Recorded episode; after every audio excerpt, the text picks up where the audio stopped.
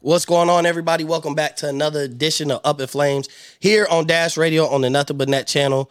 As always, I'm your host, Mo Murphy, uh, VP of Off the Ball Network. Make sure you go check out offtheballnetwork.com. I got an amazing guest on the show, one of the most intelligent basketball minds that I've listened to here, really on this Twitter space, social media space, however you want to look at it. He has a great podcast, but we'll bring him in right after this. Warning. You are now listening to Up in Flames. We up in flames, yeah. We up in flames, yeah. Yeah, yeah, uh, uh, yeah. Let me hear it, Lambo. We up in flames. We up in flames. We up in flames. Yeah, we up in flames. Yeah, uh, yeah, yeah, yeah. We up in flames. Yeah, yeah. Uh, we up in flames. Hold on. Uh, check the scope. We up in flames. Yeah, we up in. Yeah, yeah. We up in flames. Yeah. We up in. Yeah, we up in flames. We up in flames.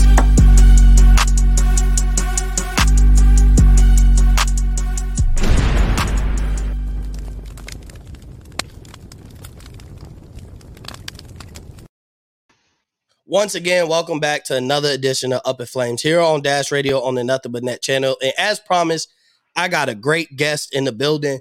Y'all might know him as Combo. We got Combo, the host of Combo's Court, the co-host for the Orlando Magic. He, he hosts the uh, co-host the Orlando Magic podcast on the Believe Podcast Network. Combo, what's going on, bro? I'm doing well. What a fantastic intro, man. You got me hyped. Oh, I appreciate it, man. Yeah, I, I hope you know the intro kind of sets the tone, kind of the mantra of just up in flames and, and bringing the energy. And I know you're gonna bring that. So I brought you on. Obviously, we're talking NBA. But before we kind of get into the opening weekend of the playoffs, some of our takeaways, a little bit of MVP talk. Uh, Marcus Smart won Defensive Player of the Year, so we'll get some thoughts on that. But just kind of tell everybody what you do. You know, tell everybody about your show and just kind of what got you started. So yeah, it all started. I was uh, finishing up my career overseas, and I definitely wanted to get into media or play-by-play or color commentary or anything to that effect. And the easiest way to get into speaking basketball or talking basketball, I thought, was starting a podcast. So I started Combos Court. Man, and now we're 350 episodes, over 350 episodes in. I think we started at the end of 2017, so we've been doing it for a while now.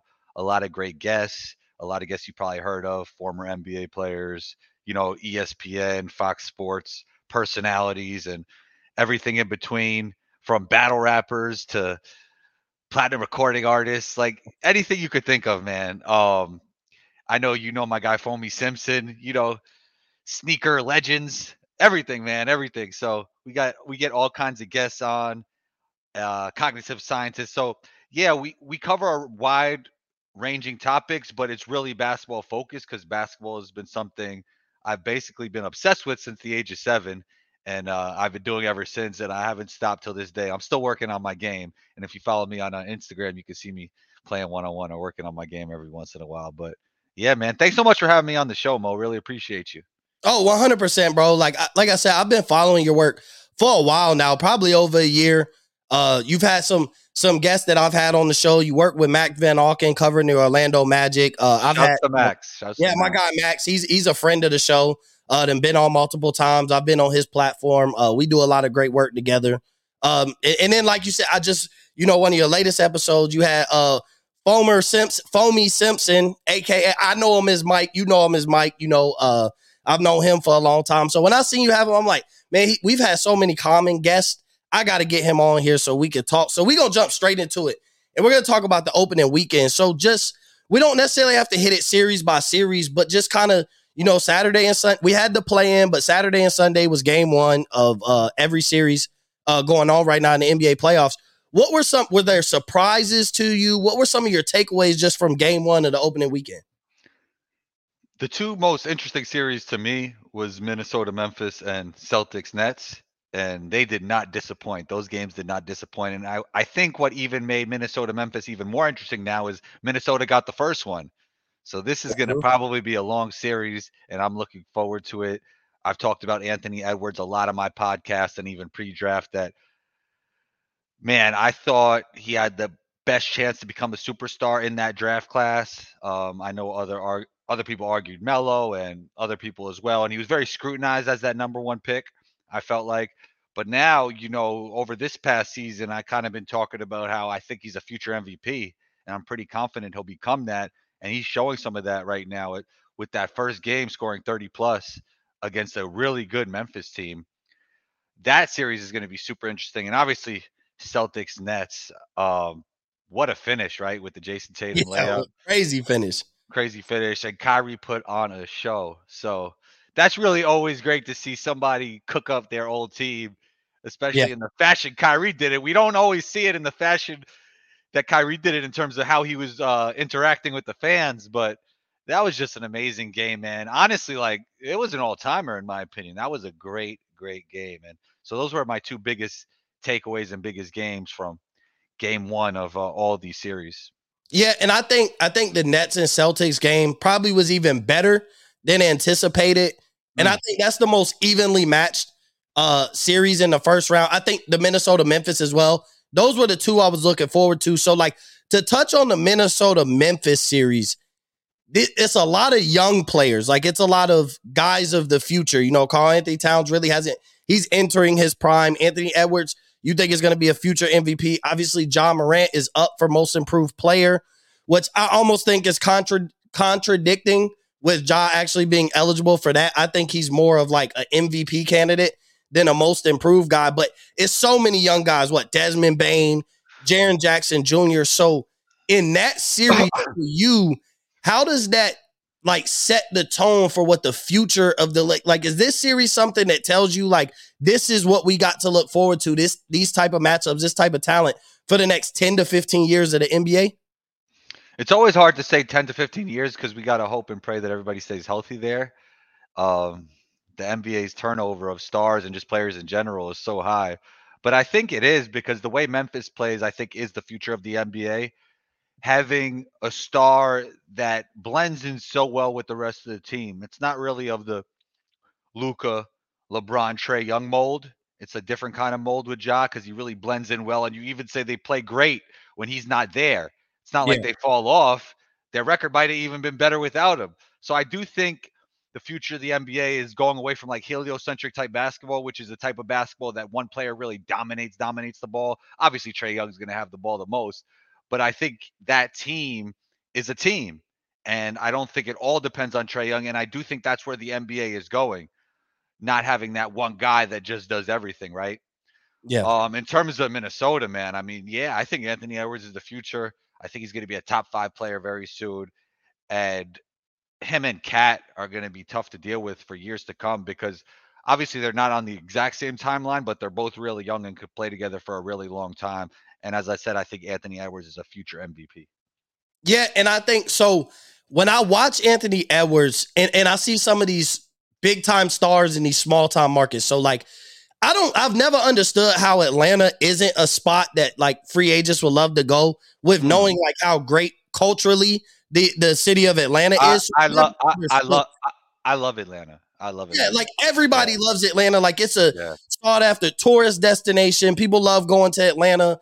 Uh, unfortunately, the All Star game had to be in Atlanta during COVID, so it couldn't really get the full impact for the city that that you would expect in an All Star game. So, but Atlanta's a small market, Minnesota. So I'm looking and I'm just starting to think to myself, like, and we may be seeing it with Zion in New Orleans.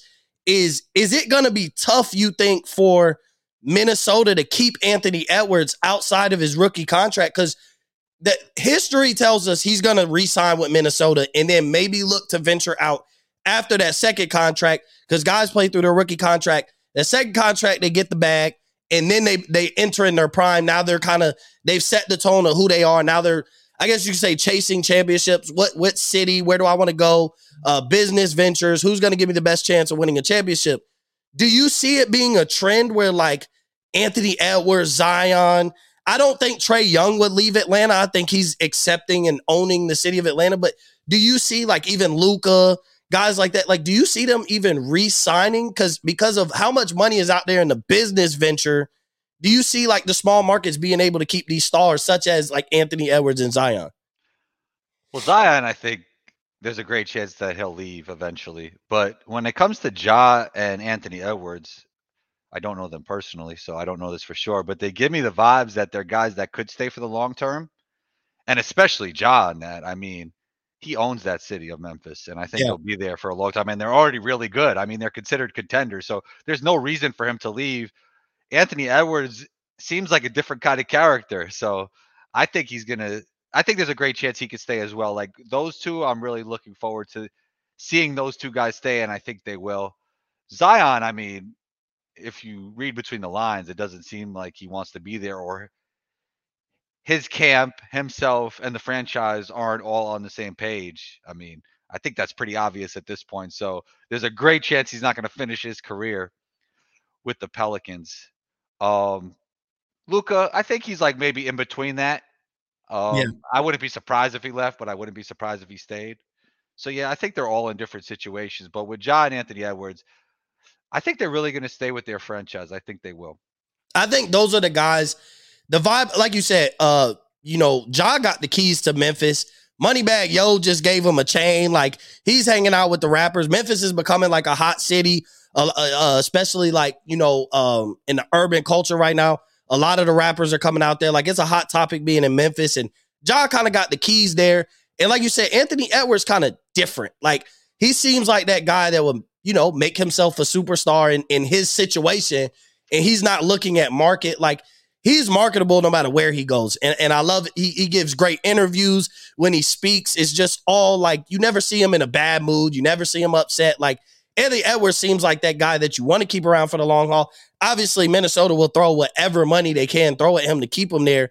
But it's just one of those conversations where it's starting to become like a possibility of will it be a trend that guys don't resign after their rookie deal? And that's something we're not used to because after that rookie deal, that's the first time all those soon to be superstars, borderline all stars can get that first like real bag. We see LeBron stay in Cleveland, Melo, all those guys stay and stay through two contracts essentially. And then they start to move on. They want to play here, they get interested there. So that's just something I wanted to hit on a little bit. So, like speaking of Trae Young, he he, play, he played terrible. He, he played terrible in, in game one. I'm a Heat fan, so I love to see it. But I mm. think Trae Young is one of those players like, okay, he played bad. I'm expecting 30 the next game. What is it that you saw Miami do that they were able to contain Trae Young in essentially a way we haven't seen him be contained all season? They're really smart. They're veteran players. And the word that comes to mind when I think of Miami is toughness, right? They're super tough. Heat culture is a real thing.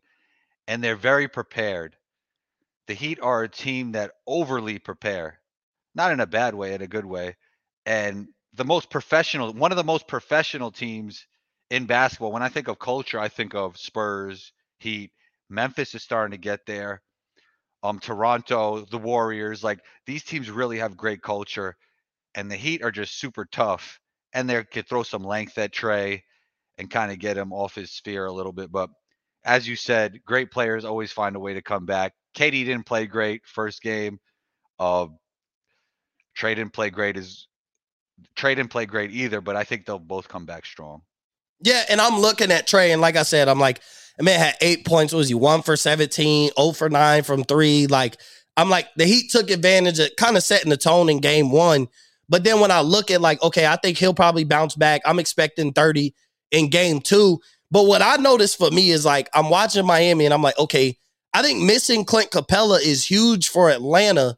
And the reason why is because we know Bam Adebayo can switch uh, defensively. He could guard really all five positions. He's not at a mismatch if he finds himself one on one on the wing with Trae. And I think with Clint Capela not being there, that keeps Bam Adebayo not having to be honest and, and basically stay in the paint. So it allows him to come up there when they come and set the screen. He can switch, he can pop out, and basically keep honest and be a, a, a wing defender because Clint Capela's not down there. John Collins isn't a guy that's going to dominate down low. If you switch, uh, you find PJ Tucker on John Collins and you find Bam guarding Trae Young, there's not really a disadvantage with John Collins. Like you're not like, oh, that's an immediate mismatch and he's going to be able to take advantage. So that's where I'm looking at like Clint Capela is very important to to basically them being able to roll offensively because if you can't keep Bam in that paint and he can switch on everybody on Ga- Gallinari, Huerter, Trae Young, I think that becomes a problem because obviously he's a lot bigger than him. Uh, were you surprised that that game was a blowout, or was that kind of like is, is that an uneven series in your mind? I mean, the Heat been a better basketball team than the Hawks all season, so I wasn't super surprised. But that's a great point you had because Clint Capela is a vertical lob threat. We always think about gravity when it comes to three point shooters, but when you have that lob threat, that gives you gravity as well towards the rim and kind of balances out your offense. So that was a great point by you. Yeah, because it's just that's what I noticed, and I said that prior, you know, prior to the gameplay. I'm like, they're gonna miss Clint Capela because, like I said, we do have what Bam bio. we got PJ Tucker, but like if if Clint Capela gets his back to the basket, he got PJ Tucker on him. Yes, PJ Tucker's tough. He can make it tough for Clint Capela, but I feel like that results in a bucket, a missed shot, or or a foul by PJ Tucker, where they kind of lose uh that aspect now with losing him. So I think they're gonna they're he's gonna he's not gonna play game two. He could come back game three. I think that's gonna be very important because I think Atlanta's gonna find themselves coming out of Miami down 2-0 anyway. And obviously that game three is gonna be obviously the most important. And then we'll, we'll go back to even the Boston and Brooklyn series. This is probably the best matchup, most even matchup. Uh, I think Brooklyn. I don't think they needed to take that the the game one, and everybody was like, ah, they should have stole it. And I'm like, they're fine though. With them, with KD playing bad and still having an opportunity to win the game, I think like I'm looking at it as a positive. Kyrie went off, but he's not one of those guys where like, oh, he only goes off once or twice a series. Like this is a guy who could do that every game and it could literally take over a series. So, like, I, I even seen some Boston fans like, oh, Kyrie's not to do that again. I'm like, this is literally a walking 30 plus point a night type of guy. So, it, I think Boston needed that win more than Brooklyn for the simple fact like Brooklyn could walk away and be like, all right, KD played bad, Kyrie played amazing. We'll get another performance like that from Kyrie. KD probably won't be that inefficient and that turnover prone. He kind of went back to like the Oklahoma City Kevin Durant. Like we're so used to him playing efficient basketball since he's been with Golden State and beyond, but it kind of reminded me of like the OKC Kevin Durant. Do you think who, who do you have winning that series? Who who who did you take Boston or did you take Brooklyn? I never made like a public prediction, but I think I'll I'll take the Nets. Uh, kind of to your point that I mean, KD is not going to play like this again, and I don't think the theory that Kyrie like wasted a performance is a great theory either. As we've seen, like his efficiency is crazy. It's bananas. He could do this really often. He's shooting like I don't know, 44% on really tough three pointers on high volume throughout the whole season. And he's been a 50, 40, 90 guy before. And it's this is not going to go away. This Kyrie is not going to go away, and KD will play better. I was saying it like during the game. I thought even though that Celtics ended up winning, that KD had a terrible first half and the score was tied. So I'm like, Yeah. this can't be a good look for Boston, even though they ended up winning at the buzzer. So yeah, to your point, I mean, KD's not going to play like that, and he is the best player on the court. And when you have the best player on the court, I always think that gives you a great chance to win it all. But Boston has been the better team all year. So I'm not going to be surprised if Boston wins, but I'll go with the Nets. Yeah, and I went with the Nets too. I think now I do think the Nets have to win it in six, and I know like okay, they essentially saying that they got to win four of the next five, which I think is very possible. And I think we'd be looking at the series a whole lot different if Jayson Tatum doesn't make that layup. Because, like you said, we'd be able to take away like Brooklyn was able to pull out that win with a bad performance from KD. So we can only imagine what it's going to be like. Because Boston kind of played great all the way around. Jayson Tatum played amazing. Jaylen Brown came to play. Uh, Marcus Smart got fried defensively. Uh, we'll, we'll get into him a little bit, but he did get fried. But I'm not gonna kill him for that. Can't nobody guard Kyrie when he's on fire. So it's not a knock on Marcus Smart and his defensive prowess. Nobody's guarding. Uh, nobody's guarding Kyrie. Now the surprise game for me was how bad offensively the Milwaukee and Chicago game was. Like, I mean, DeMar DeRozan shot terribly. Uh, neither side could really get offense going.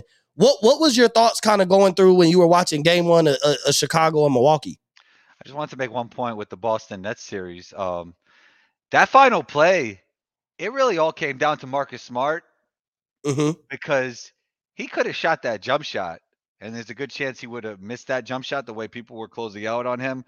but just to have that savvy to know where the clock is and you know make that pass, that was just a phenomenal play by Marcus Smart. And I look at that more than the layup that actually was the game winner for Boston. You know, Yeah, That that was was- it was a hell of a play. Like it was it was a that's why they say, you know, basketball is more mental than physical because physically, Marcus Smart could have tried to take the shot, thought he could make it. He is an NBA player, you know, he can make shots like that. But at the end of the day, like it took that mental part to kind of dribble, dribble. Up, I see him cutting, and he caught him perfect. Like had he waited half a second, that pass would have been behind Jayson Tatum, and it probably would have been a turnover. The clock would have ran out too. So there was a lot of things to take away from that one play, which was basically great on Jayson Tatum, seeing like that he had an advantage if he cut to the basket with Kyrie being down there, and great on Marcus Smart for actually seeing it.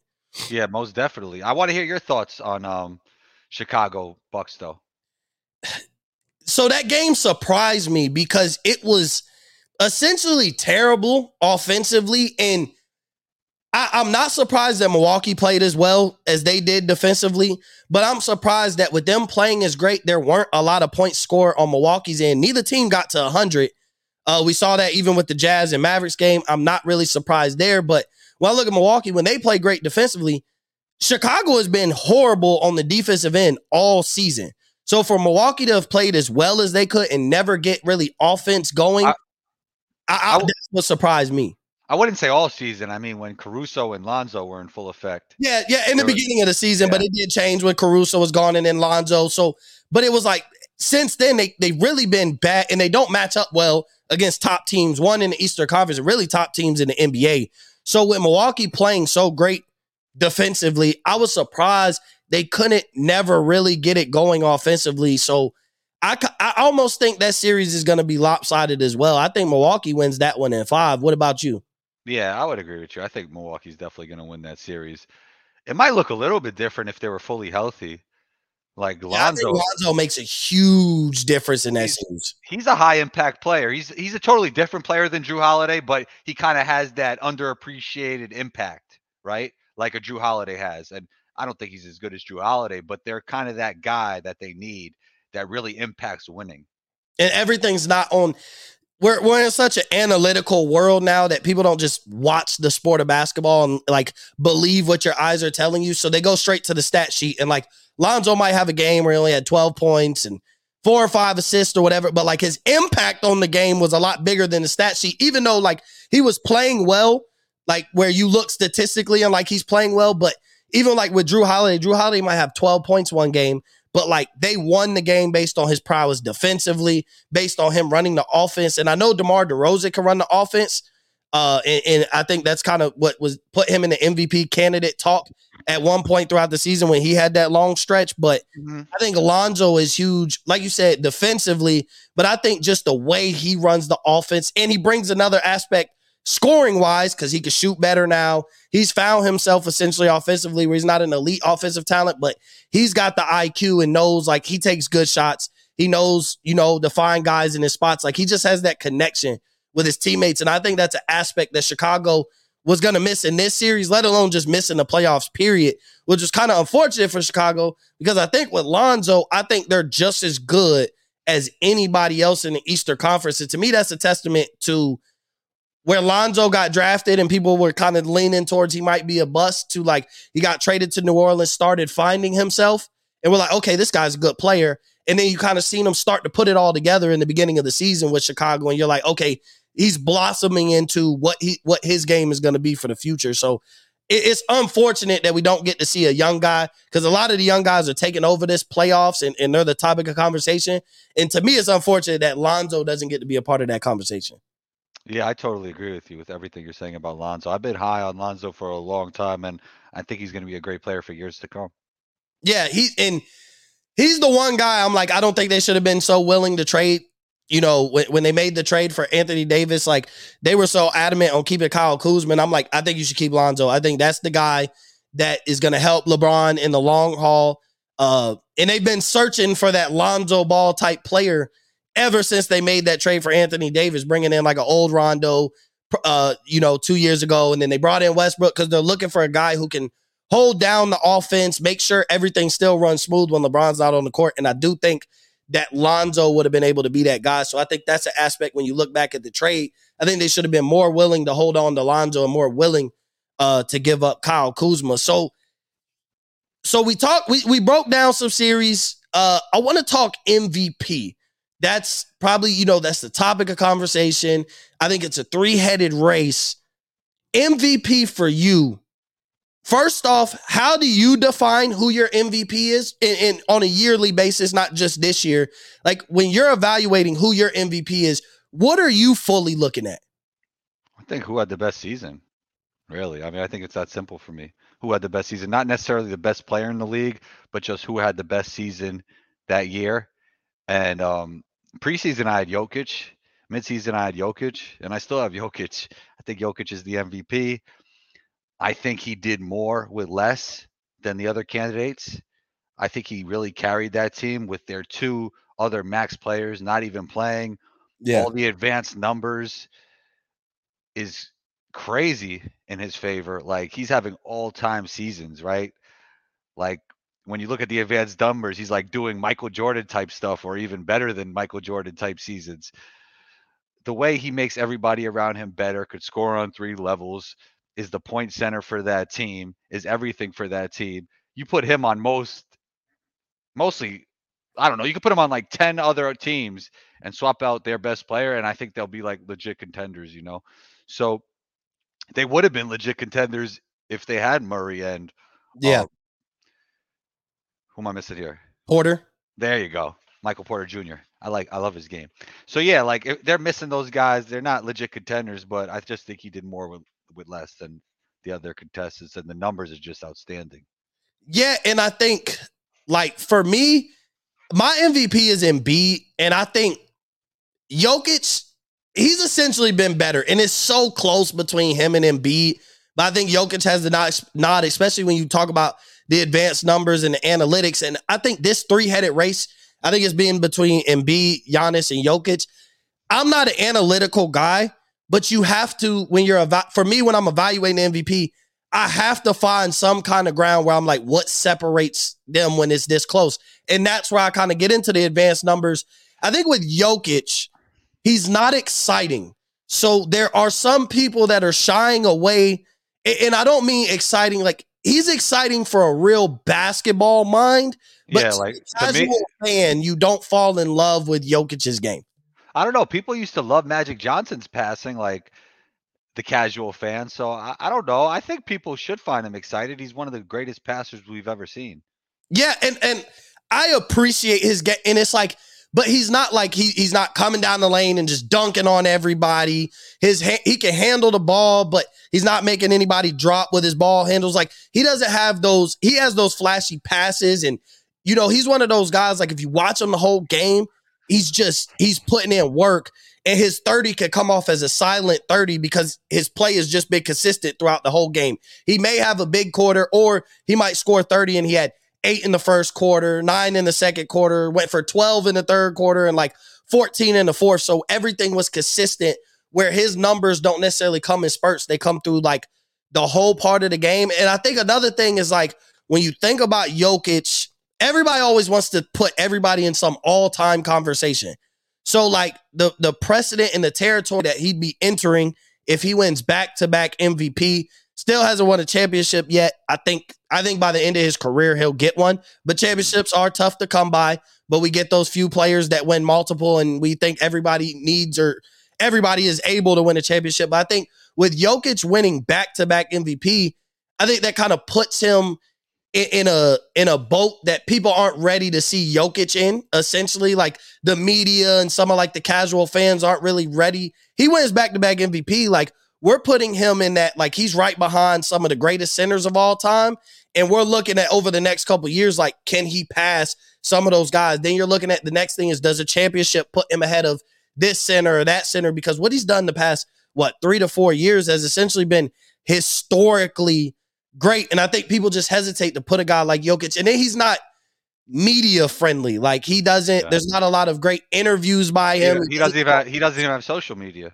yeah, like he's not a media guy. So I think that's another thing is like he's not a person that fans can fall in love with because he doesn't have much of a personality, I guess. It is I guess what I'm getting towards is it finds you tough to fall in love with Jokic if you're not like we watch basketball, but we watch Saying, you're saying he's not that marketable. That's basically what you're saying. Yeah, like essentially, and I think that's where people are like, no way this guy could win back to back MVP. Yeah, he's a great player, but he's not marketable. He, you know, he's not on these commercials. We don't see him on social media. We don't get to know him, so people haven't been able to fall in love with him. He but doesn't. He doesn't. He doesn't have like the magnetism of a Ja Morant or an Anthony Edwards. but- exactly where they they give us their personality. We get to know. But, he's, still- but he's still the most valuable.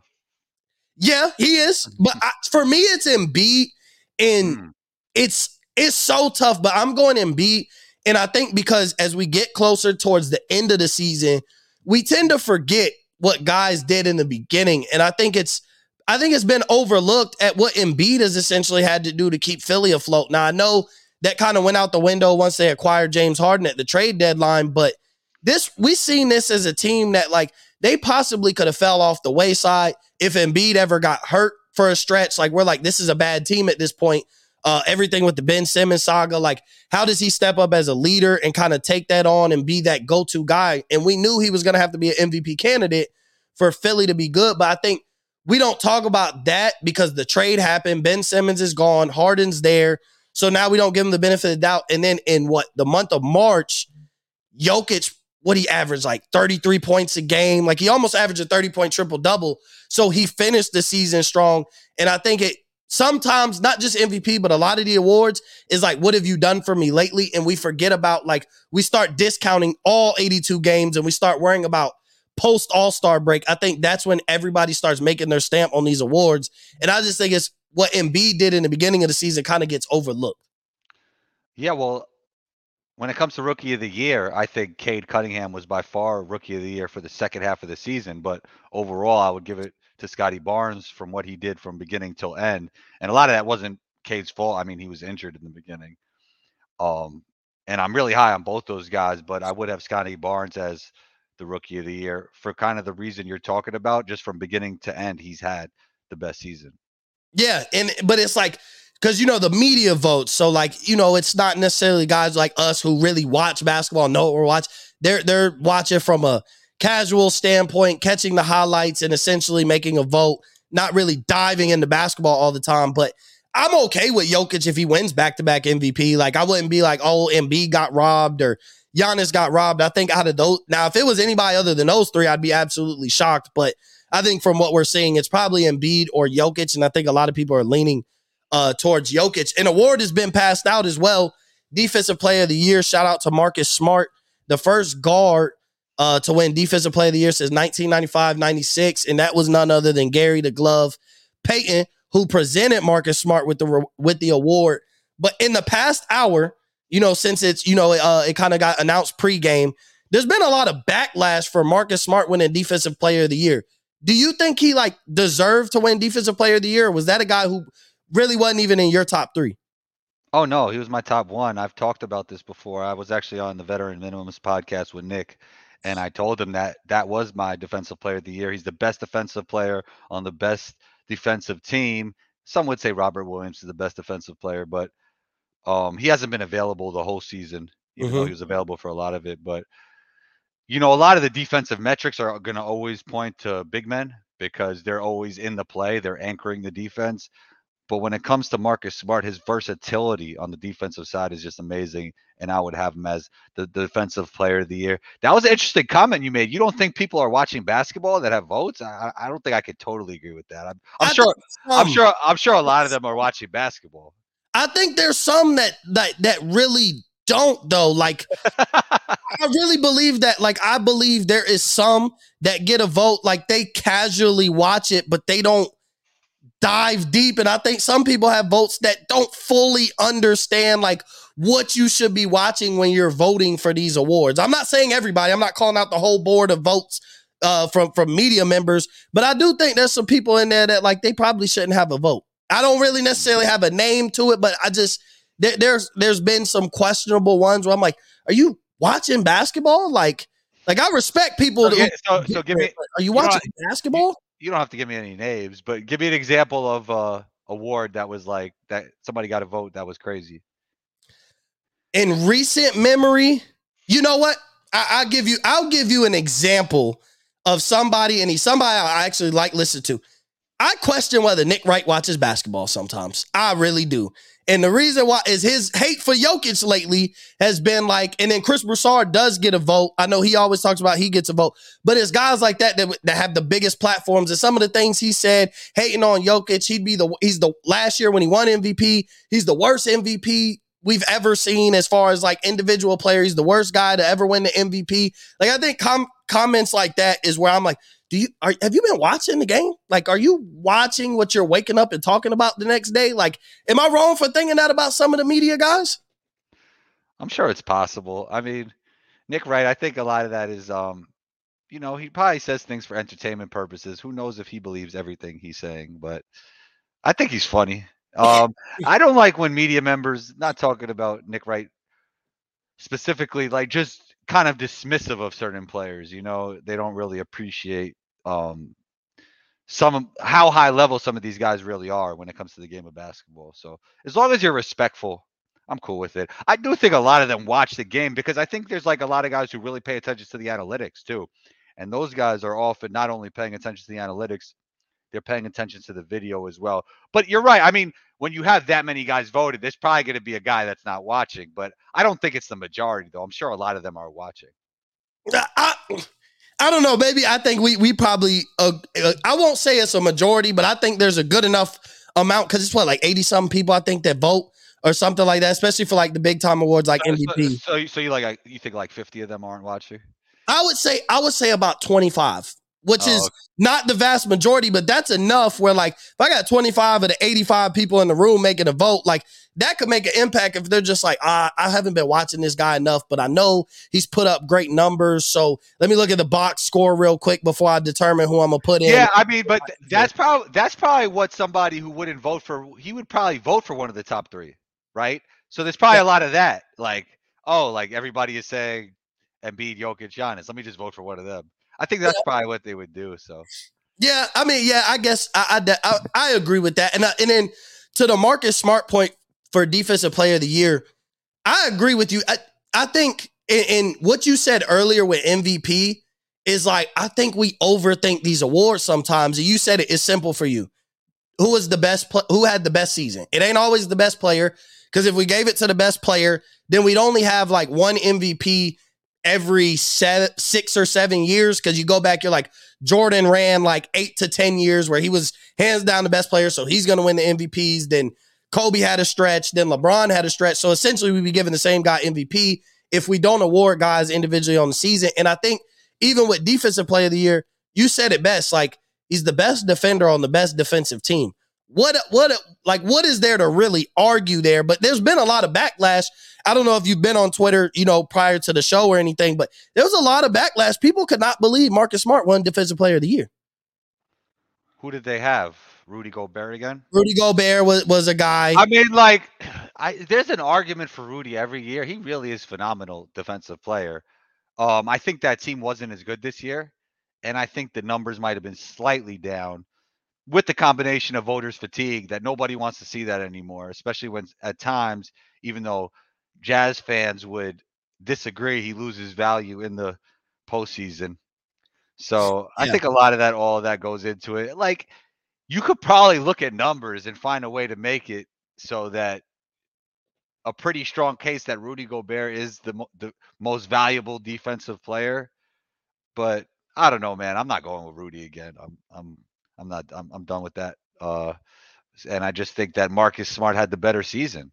Like I yeah, just and I his just think he did. And and like look at their, their team was just a lot better. Like, you know, a lot better. Like yeah, and Rudy's numbers went down, and the Yeah. Jazz team defense went 100%. down a little bit. I think they were what the 11th best team defensively. We're so used to them being a top five team defensively, so and his numbers went down a little bit. I mean, he probably went from like 2.2 blocks to 1.9, but still, it went down a little bit. advanced defensive metrics don't tell you as much as like offensive advanced metrics. So it's kind of like it's a tricky situation when you start looking at the numbers. Um, I'm sure you can find a way to make Rudy Gobert the defensive player of the year with those numbers, but it's just different on defense when you're looking at those. Yeah, and then like you said, it's a favorable uh, it's a favorable award for big men Mhm. because especially the defensive They're, rebound. they're they're they're anchoring the whole defense, so they're in every play. yeah, the, You know, the- like like if you're a wing, you might be weak side and not, you know, even be even- exactly. exactly, yeah. And then you might be, like you said, you might be on the weak side and you're not going in for the rebound. The big man's there for the defensive rebound. There's there's other aspects that favor them. So before we close out, I want to ask, and, and I'm going to word this it not pressure, but when it comes to winning a championship this year, who are the couple players that you're looking at that either validates their career or you're looking like they need one to kind of solidify or refrain from the narrative changing, you know, about them as an individual player. Like, who, who is it that you're looking at? Like, yeah, this guy needs a championship, or I think this could help this guy tremendously. Because when it comes to legacy, I think we throw that word around too much. And I always say, we put the word legacy, everybody's painting a chasing a legacy, but I'm like, everybody's not gonna have the legacy. And it goes to my point, like when I say this, like for an example, everybody's like, oh, Bradley Beal needs to get out of Washington if he wants to have any type of legacy. And I'm like, does anybody really care if Bradley Beal wins a championship? Like, if Beal goes and plays for with Philly and he, it's him, Harden, and Embiid, and he wins the championship, does that change how you look at him as an individual player, where you would put him all time? No. So, like for me, it would be no. So that's why I'm like, everybody doesn't necessarily have a legacy, or if we're gonna so loosely use that word, their legacy could just be I had a great career, I was a great scorer. You know, I ended up winning a championship. But I'm like, the guy who's the third best player on a championship team really isn't gonna have some major legacy. Bradley Beal could win three championships, never be the best player on the team, and we would never look at him and be like, "Yeah, man, that was one of the five best shooting guards of all time I've ever watched." So that's why I get into. I think legacy gets thrown loosely. What do you? So is it who's your focus on? On like they need to win a championship this year. Well, to your Bradley Beal point, like let's say he went to the Lakers and they win a championship and LeBron declines a little bit and AD comes out of shape again and he's their best player. I think that does a lot for his legacy. Like it matters the situation in which that player did it, right? Yeah. Okay. If Yeah, he- you're right. Uh, yeah. you're if, if he's if he's clearly the third best player, then yeah, I mean, all championships aren't created equal, right? I agree with you there. But um, I mean, if you're not thinking James Harden, I don't know what you're thinking. I mean, I think he's that guy that needs to win one to really solidify his career. I mean, he's a top 75 player of all time still, but I think that really would boost his career, him winning a championship and just him what people like to call ring chasing after doing all that and just losing early would be that wouldn't be a good look. I think KD's another guy that to me he's a top 10 NBA player probably all time, maybe 12, but I think that probably brings him into what like 5 to 7, 5 to 8 range if he wins one with this team. I mean, as a seed that's not very high at all, right? So I think that would do wonders for KD's legacy. And I know a lot of people look at those championships as kind of cheap. I don't. I don't personally. I think a championship is a championship. In his case, he was the best player on that team, yeah. in my opinion. Even though Steph Curry was the face of the franchise, KD was the best player and he won two there. So that was phenomenal. And I put a lot of value in those championships. But what, to win one outside of Golden State would do wonders, I think, for his legacy, even though he's still an all time great. Yeah, and I, I'm I'm with you on KD being top twelve, like unarguably, and then you know what Yeah. it could do for him. Three championships. I would assume if he wins a championship, he's going to be the Finals MVP. So we would say three chips, three Finals MVPs, uh, MVP. Like, yeah, he would he would stamp a- and probably reach new wonders in a conversation about where he would be all time. I, I, I'm with you as far as who has the most pressure. It's got to be James Harden. Like he's like you said, you talk about making moves in the past couple years. Like you left Houston, went to Brooklyn. Uh last year ended, you got he got hurt, you know, Kyrie got hurt. Then you come into this year, we know the whole Kyrie situation, they kind of fell out uh or whatever, and you wanted to go to Philly. And whether that was like we know Daryl Morey is kind of the guy that got him to come to Philly, but you know, you kind of voiced that you felt like that was the best situation, not Brooklyn, that that you could get a championship. You're playing with an MVP caliber player. If he doesn't win MVP this year, you're playing with a MVP candidate, a top two to three MVP candidate, and he's kind of been playing bad as of late. Like for for James Harden standards, like if you look at the numbers, yeah, he was averaging well, like in the past month, like 18 points a game, this, that, and the other, you know, uh, almost 10 assists. So, like, yeah, he wasn't playing terrible, but for James Harden standards, like, this is a guy that worked 27, 28 points a game a year every year, almost 30 points pretty much every year. Like, he's a walking, averaging 30 points per game. So, I do think he has uh, all the pressure in the world to get it done. And like that, he needed to beat Toronto. Like, I think if there was one player who had all the pressure in a first round series, it was him. Cause just imagine if Philly lost in, in a seven game series to Toronto and he did all that and gets bounced while not having played well. What do you think about Chris Paul? Like, is, is, is there pressure on Chris Paul to win a championship this year with this maybe being like his best last shot at getting a championship? I know Phoenix is going to be good for years to come, but he's only getting older. So I would say this year is the best shot he's really ever had when you talk about literally being on the best team in the NBA uh, him being obviously a huge part of that. Is there pressure for Chris Paul to win it, or is it like if he win one that enhances his legacy, but if he does, if he comes away with his time in, in Phoenix and doesn't win a championship, you won't look at him any type of different as far as all time or just how you look at uh, uh, his career as a success. I mean, I think a championship would definitely help his career, but I don't think I would like point to this season and say, um, that it was a terrible detriment to his legacy if he lost this year, you know, especially like if they make it all the way to the championship game. I think Harden's that guy in my opinion. Yeah, I think he's the one where if he doesn't have a deep playoff run with everything that he has around him, and I still think Harden will get bailed out a little bit because I think they'll put a lot of blame on Doc Rivers. I think if they come up with they, whatever they consider short, because everybody you hear rumors about if they come up short, but like what's their def what's that team's definition of coming up short? Like is it yeah. finals appearance or bust? Like at the very least, like do they need a conference finals appearance? Or if they lose to Miami in the next round in seven, is that like our season was an absolute failure? Like you lost to the one seed in seven games. So I think it just depends. I think there's pressure on Jimmy Butler too. And mm. and I'm a Heat fan, but I do think there's pressure on Jimmy Butler, and I say this because he has a Jordan Kobe mentality. He's not nowhere near them talent wise, but you know, Jordan and Kobe used to tell us all the time how hard they work. And we used to hear the stories about them being in the gym early, staying in later than everybody. Like they were gym rats.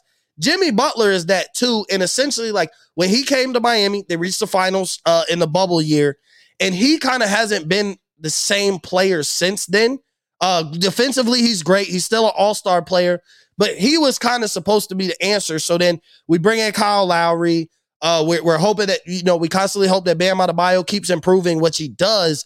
But like, I think, and, and like I said, I told you we were going to close it out like this is I think the lack of offensive productivity from Jimmy Butler consistently in big games is why people wouldn't like put a stamp on Miami's the one seed and they're not the favorite to come out the East. Like you go over to the West, Phoenix is the one seed. They're the favorite to come out the West. Like a lot of people have them coming out of the Western Conference where they're, you know, Phoenix is the majority of who you got. Some have them winning the championship where people who would say Miami are going to the, they, they got Miami going to the finals. They're in a minority.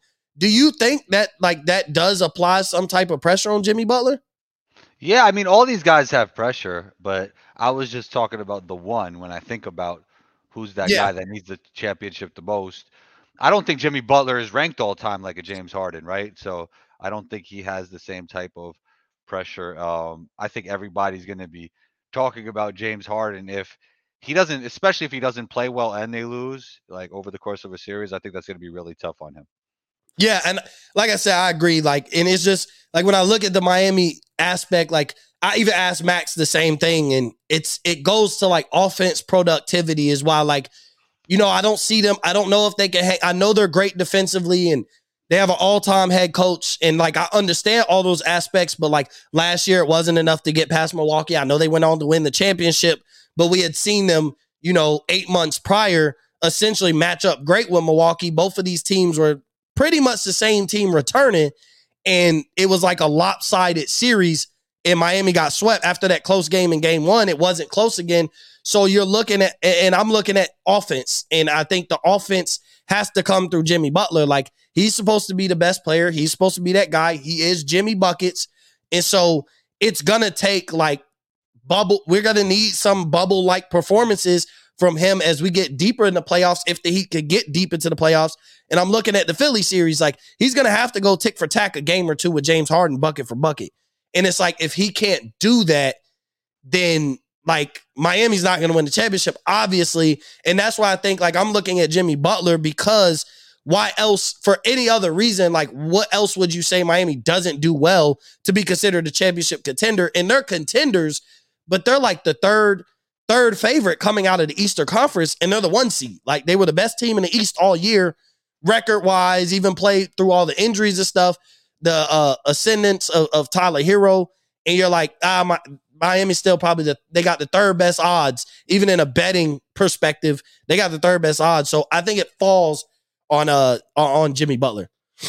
If Duncan Robinson could play the way he played in Game One, I mean, Miami Heat have a Oh, great chance to win. Duncan Robinson to shoot like that, give if he can shoot like that four games every series, if I can get four games where he's hitting eight or nine threes, shooting what ninety percent from the three point line, Well, then I think it'd be If you think about it, if he just gets four games over the course of the whole series, I mean, that's probably an extra win in each series, and that gives them a great chance. Just if it's four wins in the whole playoffs, right? Like the four, if he gives you one every, yeah, every every series. Yeah, I mean that that'll be huge for them. So hopefully he could get it together because he's had a tough season. And uh, but Max Strus is really good, man. Actually, Max Strus, in my opinion, is better than Duncan Robinson. Just Duncan Robinson has more of a unique skill set that really fits the NBA. He's more of right he's now. more, he's more he's more of a specialist than Duncan Rob uh, than uh, Max Strus. But a- as an all around player, Max is better in my opinion. Yeah, and I think you know before we close out, just that you you mentioned heat culture way earlier in the show. I think like Max Strus being a name, uh, you know, Gabe Vincent getting some minutes and like being a name. I think th- those undrafted guys that Miami, you know, year in and year out gets and, and makes names for them, and whether they succeed somewhere else, like that's what the Miami Heat do. That's what the Toronto Raptors do. Like you said, Golden State, San Antonio, like they have that type of culture where uh, Max Strus, we will get the best out of you in this system, in this situation. They get the best out of literally every player on the roster. They're 12 deep of guys who could play in a playoff rotation, but we also know once you get to the playoffs, you eight, nine man rotation consistently. Uh, if, if you need to, you start digging and grabbing that 10th and maybe 11th guy if a couple people get into foul trouble. So I think that's going to be interesting to see, you know, when when Miami's in a close game, if they're in a close game with Atlanta, who not down the stretch late. I think we know the five that would be on the court in the last two minutes in a close game, but who in that middle of the third quarter, like who's the guys getting the minutes? Are we going to have Max Strus playing quality minutes midway through the third quarter in a close game, or is it you know more minute more minutes uh, from Duncan Robinson? So I think that's an aspect with Miami being so deep uh, that that would be something to pay attention to. But I think that more comes in the second round uh, when they match up against Philly. Because as we're recording, Philly blowing out Toronto again, so I think that series will be over in four or five. Obviously, other injuries and stuff. But combo, I appreciate your time. Uh, before you go, I just you know plug in your stuff. Let everybody know where they can follow you. Any projects you got coming up that you want to you know leak out to to Up in Flames and everybody that follows the show. Well, Mo, th- thank you, thank you for having me on your podcast. Um, you can listen to Combos Court wherever you listen to podcasts. That's C O M B O S C O U R T. You can catch me on Instagram at one two combo. That's O N E T W O C O M B O. Twitter Combos Court, same name as the podcast. And Mo, thanks again, man. It's hot in here with all these flames around us. You heard? hey, I appreciate you for coming on, man. Uh, definitely have to get you back on, you know, later down the line. Uh, you always welcome to come on Up in Flames. But I appreciate everybody for tuning in, listening. As always, I'm your host, Mo Murphy. And on that note,